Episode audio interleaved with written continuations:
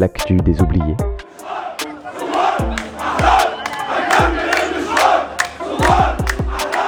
Troisième saison.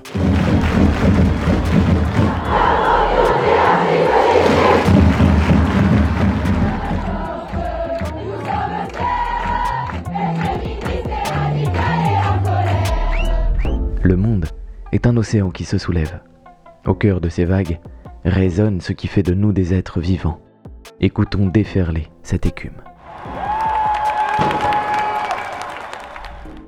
Bonjour et bienvenue dans l'actu des oubliés. En ce mois de janvier, nous partons pour le Kurdistan. Si nous avons déjà évoqué la lutte du peuple kurde de manière périphérique, nous tentons cette fois-ci d'aborder de manière plus globale ce mouvement révolutionnaire de premier ordre. Nous espérons ainsi rendre hommage à la mémoire des six militantes et militants kurdes assassinés à Paris en dix ans d'intervalle, le 9 janvier 2013 et le 23 décembre dernier, au siège du Conseil démocratique kurde. Nous déplorons les manquements de l'État français à prendre toute la mesure de ces assassinats. Pour l'avocat du Conseil démocratique kurde qui s'insurge dans Kurdistan au féminin contre le fait que le parquet antiterroriste n'ait pas ouvert d'enquête, l'attaque est un attentat terroriste professionnel et planifié. Le mouvement des femmes kurdes en Europe publiait une déclaration au lendemain de l'attentat dont l'intégralité est disponible sur rogeinfo.com. Extrait. Nous sommes face à un nouveau féminicide politique. Nous ne croyons pas à un crime raciste, car l'expérience nous a montré que l'État fasciste turc répand sa guerre contre les femmes et le peuple kurde, qui luttent pour la liberté et la démocratie jusque dans les rues de Paris. Comme des aveux, le lendemain de l'attentat, Süleyman Soylu, le ministre de l'Intérieur turc, annonçait publiquement Tayyip Erdogan va nettoyer non seulement les terroristes en Turquie, mais aussi les terroristes dans le monde. Avec ces propos, il vise toute la société démocratique kurde qui prône un projet confédéral des peuples, dans lequel les femmes sont la force motrice pour la démocratisation de la Turquie et du Moyen-Orient. Une fois de plus, le sang des femmes kurdes, l'avant-garde revendiquée de notre peuple, a coulé dans les rues de Paris. Nous faisons la promesse que la ville de l'amour, devenue ville de la mort, dans le cœur des Kurdes deviendra la ville de la vérité et de la justice. Nous ne plierons ni devant le terrorisme d'État de la Turquie, ni devant l'injustice. Notre vengeance sera la révolution des femmes.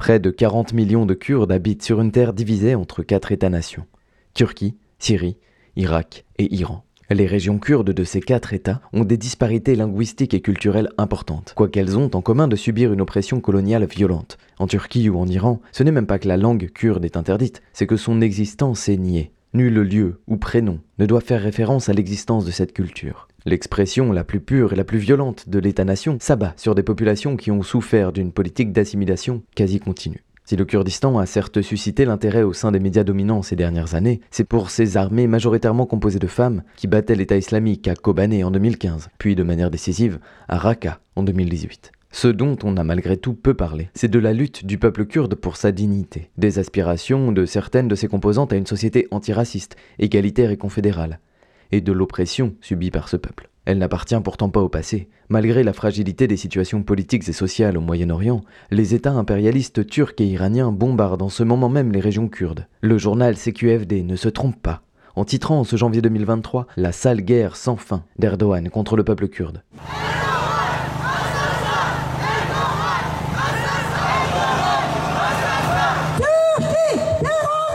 Une guerre qui, selon Patrice Francesi, ressemble étrangement à celle que Poutine mène en Ukraine. Dimanche 20 novembre, l'État turc lançait l'opération Griffe épée en menaçant d'invasion terrestre le Rojava. Paris et Berlin n'ont que légèrement scié en appelant mollement Erdogan à agir avec proportion. Les bombardements turcs depuis le mois de novembre sont pourtant extrêmement violents, puisque ce sont des infrastructures de première nécessité qui sont visées en plein hiver, comme des hôpitaux, des usines productrices d'eau et d'électricité, sans compter les forts soupçons d'attaques chimiques meurtrières en octobre et en novembre, en Iran comme en Turquie, les Kurdes sont les boucs émissaires du régime, et la région située entre les deux, sur le territoire de l'État irakien, fait des frais de bombardement qui ne s'arrêtent pas aux frontières. Pour tenter d'embrasser le mieux possible la cause kurde aujourd'hui, nous y consacrons deux épisodes. Cette semaine, nous comptons avec la participation d'Adel Bakawan, directeur du Centre français de recherche sur l'Irak, et de Boris James, maître de conférence à l'université Paul Valéry de Montpellier. Et nous commençons par remonter un siècle en arrière avec Adel Bakawan, alors que l'Empire ottoman règne sur un territoire allant d'Istanbul à l'Arabie saoudite en passant par l'Irak. Tout commence avec la sortie, euh, de l'Empire ottoman dans les années 20 euh, après la Première Guerre mondiale et euh, la montée en puissance des nationalismes.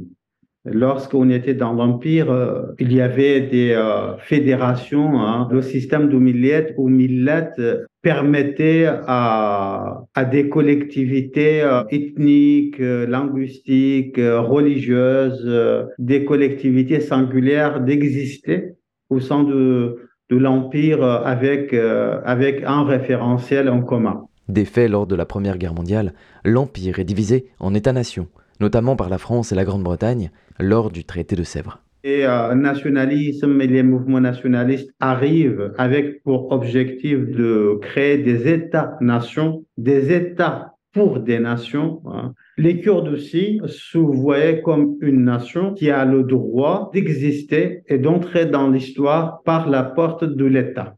Le nationalisme kurde a mobilisé tous les mécanismes, tous ses moyens, surtout à partir de Soleimani, qui était la capitale de ce nationalisme, qui se trouve actuellement dans le sud du Kurdistan irakien avec Cheikh Mahmoud à la tête de cette euh, mouvance nationaliste, euh, les, Kurdes, on les a sollicités. On a fait un référendum. 82% des Kurdes sollicités pendant ce référendum votaient pour l'indépendance du Kurdistan en 1920. Et donc ne souhaitent pas s'intégrer euh, à la Turquie et le traité de Sèvres euh, en 1919-1920, la conférence de paix de Paris, reconnaissent hein, le droit des Kurdes d'avoir un État.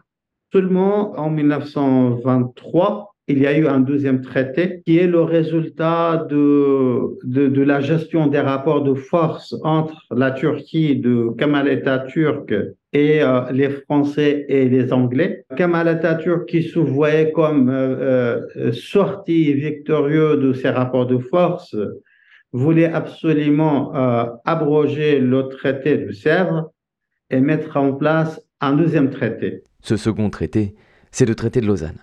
Il revient donc sur la perspective d'un État kurde et morcelle la région qui aurait été son territoire en quatre parties. Les Kurdes les nomment le nord sous domination turque, le Rojava, à l'ouest sous domination syrienne, le Rojelat, à l'est sous domination iranienne, et le Bachoul, au centre-sud, sous domination irakienne. La première génération du nationalisme kurde avait adopté le pan-kurdisme. Qu'est-ce que le pan-kurdisme? C'est un État kurde sur la totalité du Kurdistan et pour tous les Kurdes.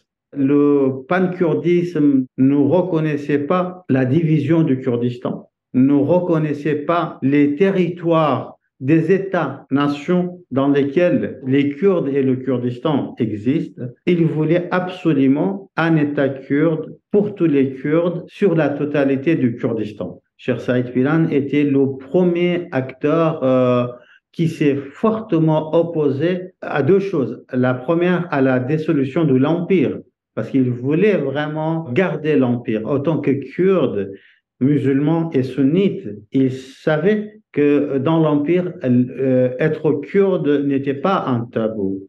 Euh, autant que kurde, arabe, persan, yézidi, alawi, chrétien, etc., même juif, on peut avoir une place. Mais dans un État-nation basé sur la turquicité, il est euh, peu probable que les autres composantes de la société puissent trouver une place. Et de ce fait, il a pris des armes et il s'est fortement opposé à la nouvelle Turquie, à la Turquie de Kemal Atatürk. Et donc, euh, euh, il y a eu énormément de morts entre les deux. Lui, qui était le révolutionnaire avec des armes très, très légères, n'est-ce pas, dans les années 20, 20, 25. mais euh, euh, Kemal Atatürk, avec une armée hyper moderne qui est sortie victorieuse de ses rapports de force avec les Britanniques, les Français, etc. Les rapports de force étaient vraiment déséquilibrés. Finalement, Cher Saïd Pilan a été arrêté est pendu à Diyarbakir. Diyarbakir, c'est la capitale du Kurdistan turc. Voilà euh, la naissance de la question kurde. Em Kurden. Em Kurden serprindin li dünyaya tımrindin verin deste hobdin desteme wunji denge horildin. Li bakur li başur li rojlat em azadi tuhazin jbo volat jba jare mahabbat. Çiya yararat evine volat da her iken avdijli ofrat eski meheval bunu mu nasnakın ez horteki kurdim ez ji kurdistanım. Mamund bejin em ji volat parezin. Mun hatta iro çikirine kabejin. Em kurd birindar em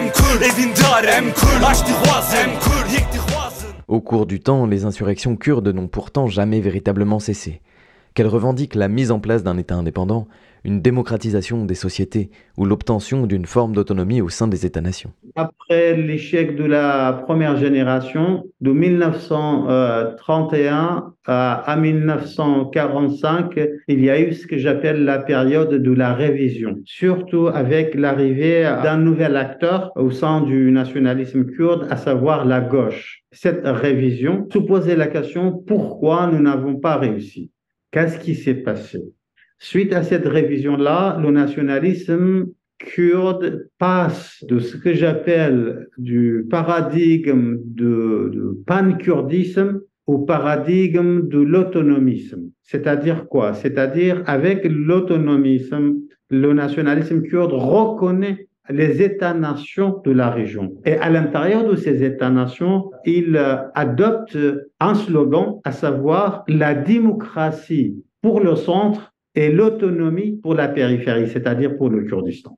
La nature de la lutte s'est transformée de l'indépendance du Kurdistan à la démocratisation des centres Bagdad, Damas, Ankara et Téhéran. Il y a eu une douzième révolte qui s'appelle la révolte de Dassim, qui s'appelle euh, aussi la révolte rouge. Certes, il y avait des revendications nationalistes, mais surtout, surtout des, des revendications de justice sociale. Et donc là, cette révolte aussi a été vraiment euh, liquidée rapidement par, euh, par Kemal Atatürk et son armée.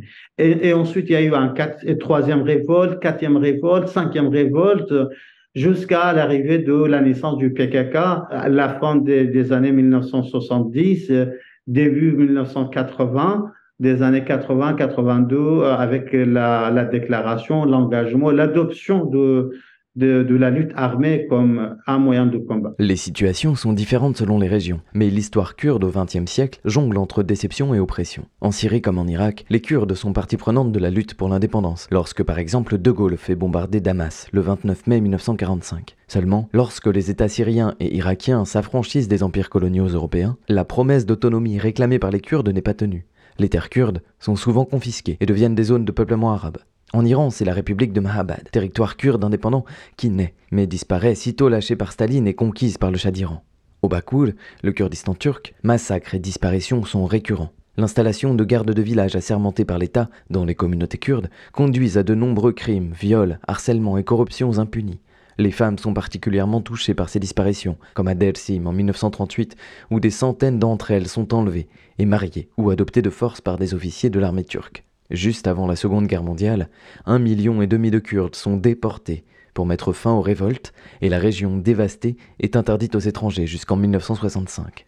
Depuis le 27 mai 1995, les mères des disparus défilent chaque samedi, non sans rappeler les mères de la place de Mai en Argentine, qui réclament elles aussi des enquêtes sur les personnes disparues durant la dictature. Sauf qu'en Turquie, la dictature dure encore.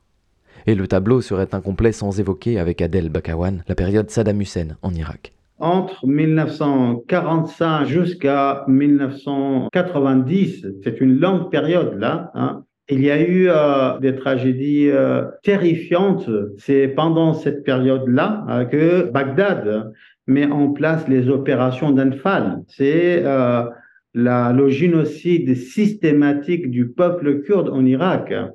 Euh, le régime de Saddam Hussein a enterré 182 000 personnes dans les déserts de l'Irak. Les armes de destruction massive ont, été euh, utilisées contre le peuple kurde, comme des armes chimiques.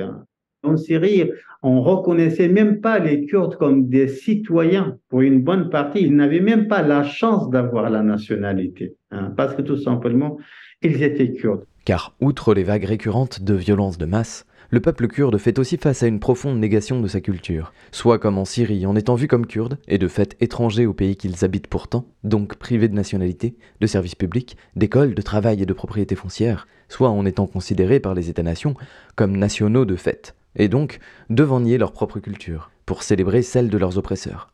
La Turquie en particulier met en place un processus d'élimination culturelle en tyrannisant et en dépréciant la culture et la langue kurde par des publications et des législations récurrentes qui cherchent à transformer l'identité kurde en un symbole d'ignorance, d'illettrisme et d'arriération. L'effet conscient ou inconscient d'une telle politique sur des peuples colonisés est que ceux-ci peuvent manquer d'amour-propre et renier leur identité. C'est un modèle, ajouté à la privation de terre, que nombre d'empires coloniaux, la France en tête, ont utilisé pour détruire un peuple de l'intérieur. Pourtant, ce génocide culturel n'a jamais pu vaincre définitivement la lutte du peuple kurde. On écoute Boris James. Qu'est-ce qui a permis euh, à cette culture euh, de perdurer euh, Il y a quelque chose de tout à fait essentiel, c'est le paradoxe, dans l'exercice de la violence d'État. Peut-être cet exercice de la violence fait en sorte que les individus se représentant comme kurdes qualifient cette violence d'État comme un rejet de leurs différences culturelles ce racisme d'État euh, qui a pu exister en Syrie, eh ben, il produit des choses dans le, dans le politique à un niveau euh, microsocial. Et effectivement, cette école, euh, qui est régie par une idéologie cisnationaliste arabe, elle entre en collision avec l'image de soi que peuvent avoir des individus qui se considèrent comme kurdes quand on empêche euh, un enfant, hein, pour faire simple, hein, de parler euh, kurde à l'école, on engage tout un tas de choses dans son imaginaire qui deviendra par la suite un imaginaire politique. C'est-à-dire, voilà, euh, je suis différent. Et cette différence, on me la dénie. Et si on me la dénie, eh ben, je vais peut-être la défendre à un moment donné. Das ist Kuba in den 50er, Vietnam in den 60er, Nika in den 80er, als hätte man kein Gedächtnis. Blumen wachsen in einer hoffnungslosen Leere, neoliberale Gärtner, sehen jede als eine Gefährdung. Weißt du früher, wo man Angst hatte vom IS? Und gesagt, der Frieden kommt durchs Demokratisieren. Es ist wie vergessen, doch zwischen den und jetzt liegen zwei Jahre und tausende kurdische Milizen. Und wenn ich gerne nicht wäre gegangen wäre auf Istanbul, ich kann nie entspannen in einer Diktatur. Le peuple kurde, du moins ces portions qui sont entrées en résistance, a compris la nécessité d'identifier l'oppression nationaliste pour pouvoir se considérer soi-même et son entourage comme des personnes dignes et respectables. Cité par Azadi dans un article paru sur Expansive, l'International Colony Kurdistan explique. Les personnes interdites de parler leur propre langue sont comme des personnes à qui on a coupé la langue. Elles souffrent d'une perte de l'intégrité sociale, psychologique et physique. Il en résulte un peuple déséquilibré et sans confiance. Une société composée de telles personnes est une société malsaine, facilement gouvernée par d'autres. Tout peut être imposé par des ordres, des coups et des menaces. La seule façon pour une telle société de recouvrer la santé est de prendre conscience des interdictions qui la frappent et d'examiner sa propre identité. Une fois que les masses prennent conscience de ce qui se passe et remettent en question ce processus, cela signifie que l'assimilation s'est arrêtée. Nombre de ces personnes qui ont joué un rôle déterminant dans la fondation des associations culturelles révolutionnaires du Bakour dans les années 1960 ne parlaient pas leur langue maternelle. Selon l'État, ils avaient été assimilés. Néanmoins, ayant pris conscience de leur véritable identité, ils ont ressenti le besoin d'entamer une lutte pour la démocratie. Beaucoup d'entre eux ont ensuite appris le kurde, tant à l'oral qu'à l'écrit. D'une certaine manière, la violence de l'État, elle suscite euh, une réaction et elle peut être efficace, c'est-à-dire qu'elle peut réprimer au sens d'empêcher des, des formes d'expression culturelle, mais elle, elle est aussi une sorte de stimulus pour euh, des formes de, résistance plus structurées. Euh, la multiplication, euh, notamment en Turquie, des révoltes, la constitution d'un champ partisan kurde, tout ça est, aussi lié à la manière dont la politique de l'État central se construit et comment en fait l'État central déploie une violence qui va permettre aux, acteurs d'identifier euh, la tyrannie d'une certaine manière et donc euh, de, de, qualifier ce qu'ils vivent et de qualifier ce qu'ils vont devoir défendre. Pourquoi effectivement euh, en Syrie mais aussi ailleurs, on va développer des formes d'expression culturelle, des cours de langue clandestins, etc. Eh bien parce que justement l'État central va percevoir ces choses-là comme des formes d'arriération, de séparatisme, euh, etc. il y a, un aller-retour, il y a un dialogue finalement à travers cette violence de l'État central. même cette répression qui s'abat et qui va étouffer, qui va empêcher un certain nombre de choses, elle est féconde. Ainsi, les attaques coloniales ont même pu renforcer à certains égards la solidarité sociale, la démocratie locale et l'école clandestine dans la société kurde. Grâce à une population importante et à son haut niveau d'organisation, le peuple kurde a su empêcher sa disparition ou sa dilution. Institutions informelles et organisations souterraines ont maintenu entre les insurrections un lien vivace et mutagène au sein de la population. En 1978 naît alors le PKK, le Parti des travailleurs du Kurdistan. Idéologiquement, le PKK euh, appartient à la gauche radicale kurde. C'était un parti marxiste, léniniste, à la fois idéologiquement et organisationnellement parlant. Cette organisation de la gauche radicale, dès les premiers jours de sa lutte armée, a adopté l'indépendance, euh, non pas du Kurdistan, de la Turquie, mais le Grand Kurdistan. Il voulait unifier les quatre Kurdistans. C'était une grande euh, utopie, hein, parce que pour réunir le Grand Kurdistan, il faut décomposer le Moyen-Orient, sans aucun sens du pragmatisme, euh, de la rationalité, de la prise en compte des réalités euh, très très complexes. Parce que c'est vrai, cela était possible au début du XXe siècle. On venait créer des États mais un siècle plus tard, les États ont pris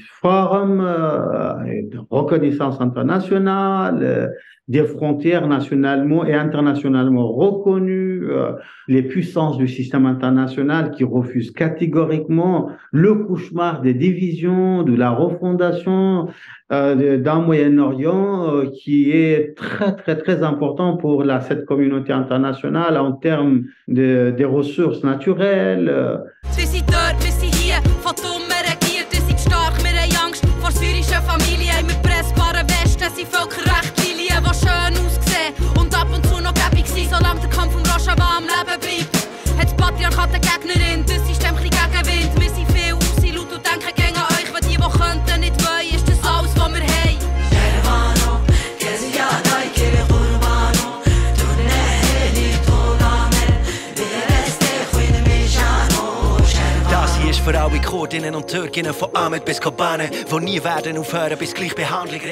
Après le coup d'État préparé par les soins de l'OTAN en Turquie en 1980, la répression s'abat de plein fouet.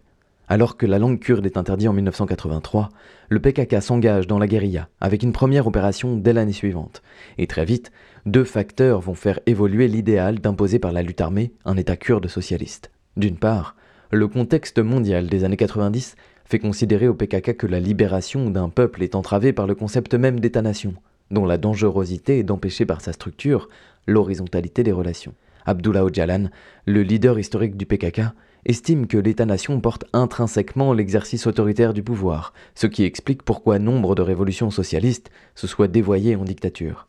Il faut donc penser une autre perspective comme alternative à la société capitaliste, d'autant que l'idéal d'un grand Kurdistan indépendant, sans soutien potentiel à l'international, est devenu utopique, ou pour le moins très difficile à atteindre. Deuxième facteur, les femmes kurdes sont de manière croissante engagées dans la lutte armée. Elles se réclament héritières des sociétés pré-patriarcales méconnues de la Mésopotamie préhistorique et rivales des empires babyloniens et sumériens. Dès 86, un processus visant à dépatriarcaliser les pensées est mis en place au sein du PKK.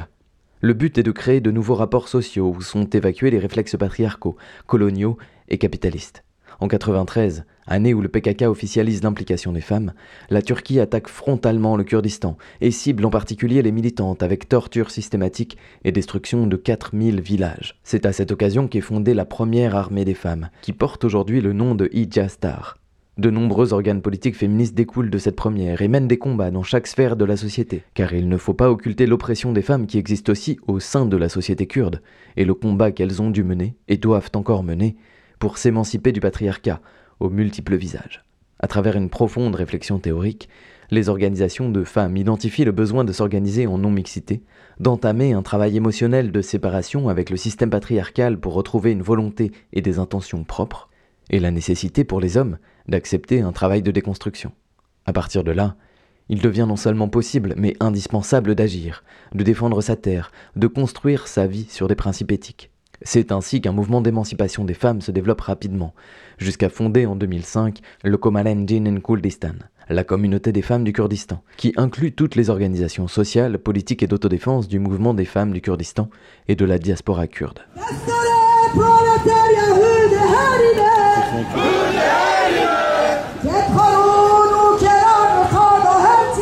Ces deux chemins de pensée, parallèles et complémentaires, font entrevoir l'État-nation comme une pure émanation du système patriarcal, antinomique de fait avec une potentielle libération des minorités et du peuple en règle générale. Il est donc abandonné à l'aune du XXe siècle, et c'est depuis l'île prison d'Imrali, où il est enfermé depuis 1999, qu'Abdullah Öcalan théorise de nouvelles orientations révolutionnaires pour le PKK, autour notamment du municipalisme libertaire de Murray Bookchin, et de trois piliers fondamentaux, la démocratie directe, l'écologie sociale et l'émancipation féminine.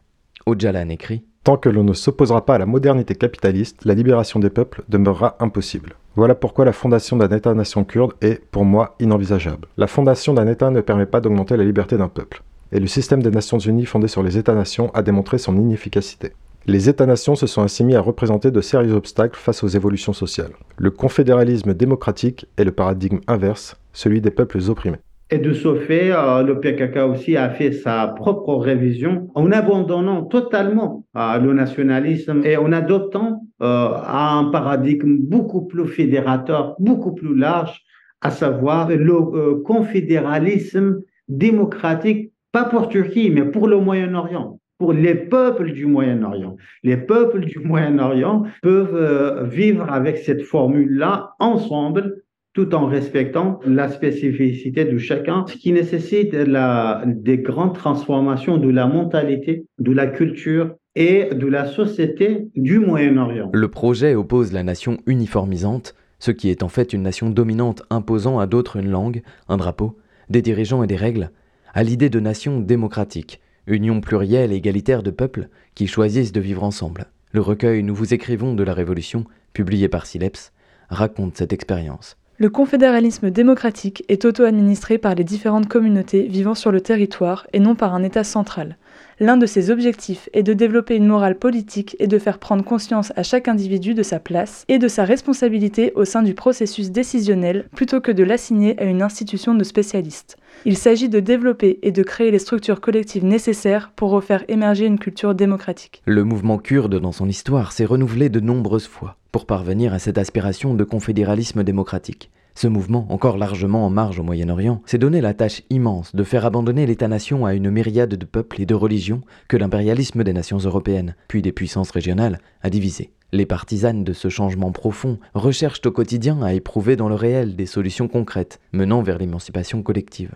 Notre prochain épisode sera consacré à l'exploration de ces pratiques, aux difficultés et aux limites qu'elles rencontrent, tant par inertie des groupes humains qu'à cause des menaces permanentes auxquelles le peuple kurde fait face. Pour conclure, on écoute Zozan Tsima, militante kurde Rojava, qui écrit dans la revue Périphérias. Organisée comme une nation apatride, basée sur les principes de la démocratie, de l'école et de la libération des femmes, le peuple kurde a prouvé qu'une société peut exister sans prendre le pouvoir, sans être hostile aux autres peuples et sans tracer de frontières. Notre démocratie participative et directe est le fruit d'un réseau organisationnel étendu qui permet des spécificités régionales et la diversité des langues et des cultures, ainsi que des structures autonomes de femmes et de jeunes. Ces structures prospèrent malgré les attaques racistes que nous subissons depuis des millénaires. De par nos origines mésopotamiennes, notre identité est forgée par la nécessité de nous défendre contre les attaques d'États qui refusent de reconnaître notre identité culturelle. Des centaines d'années plus tard, le peuple du Kurdistan continue de lutter pour son existence et sa liberté, guidé par le leadership des femmes et l'esprit de révolution féminin.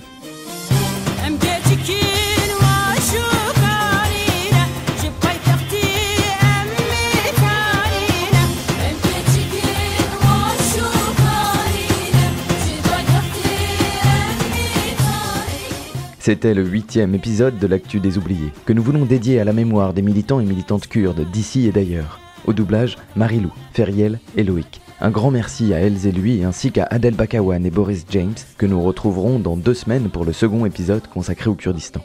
D'ici là, on se retrouve dans la rue.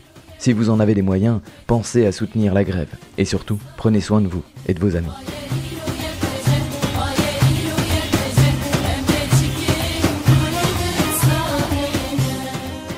En termes de musique, vous avez écouté Marcha Rojava de Kendall Manish, le rappeur Rezan Jamal, puis Rojava de Migo, Grace, Pete, Sophie et Venje Destad, et en ce moment même Koma Shehed Neval de Valle Hiro Ipeji.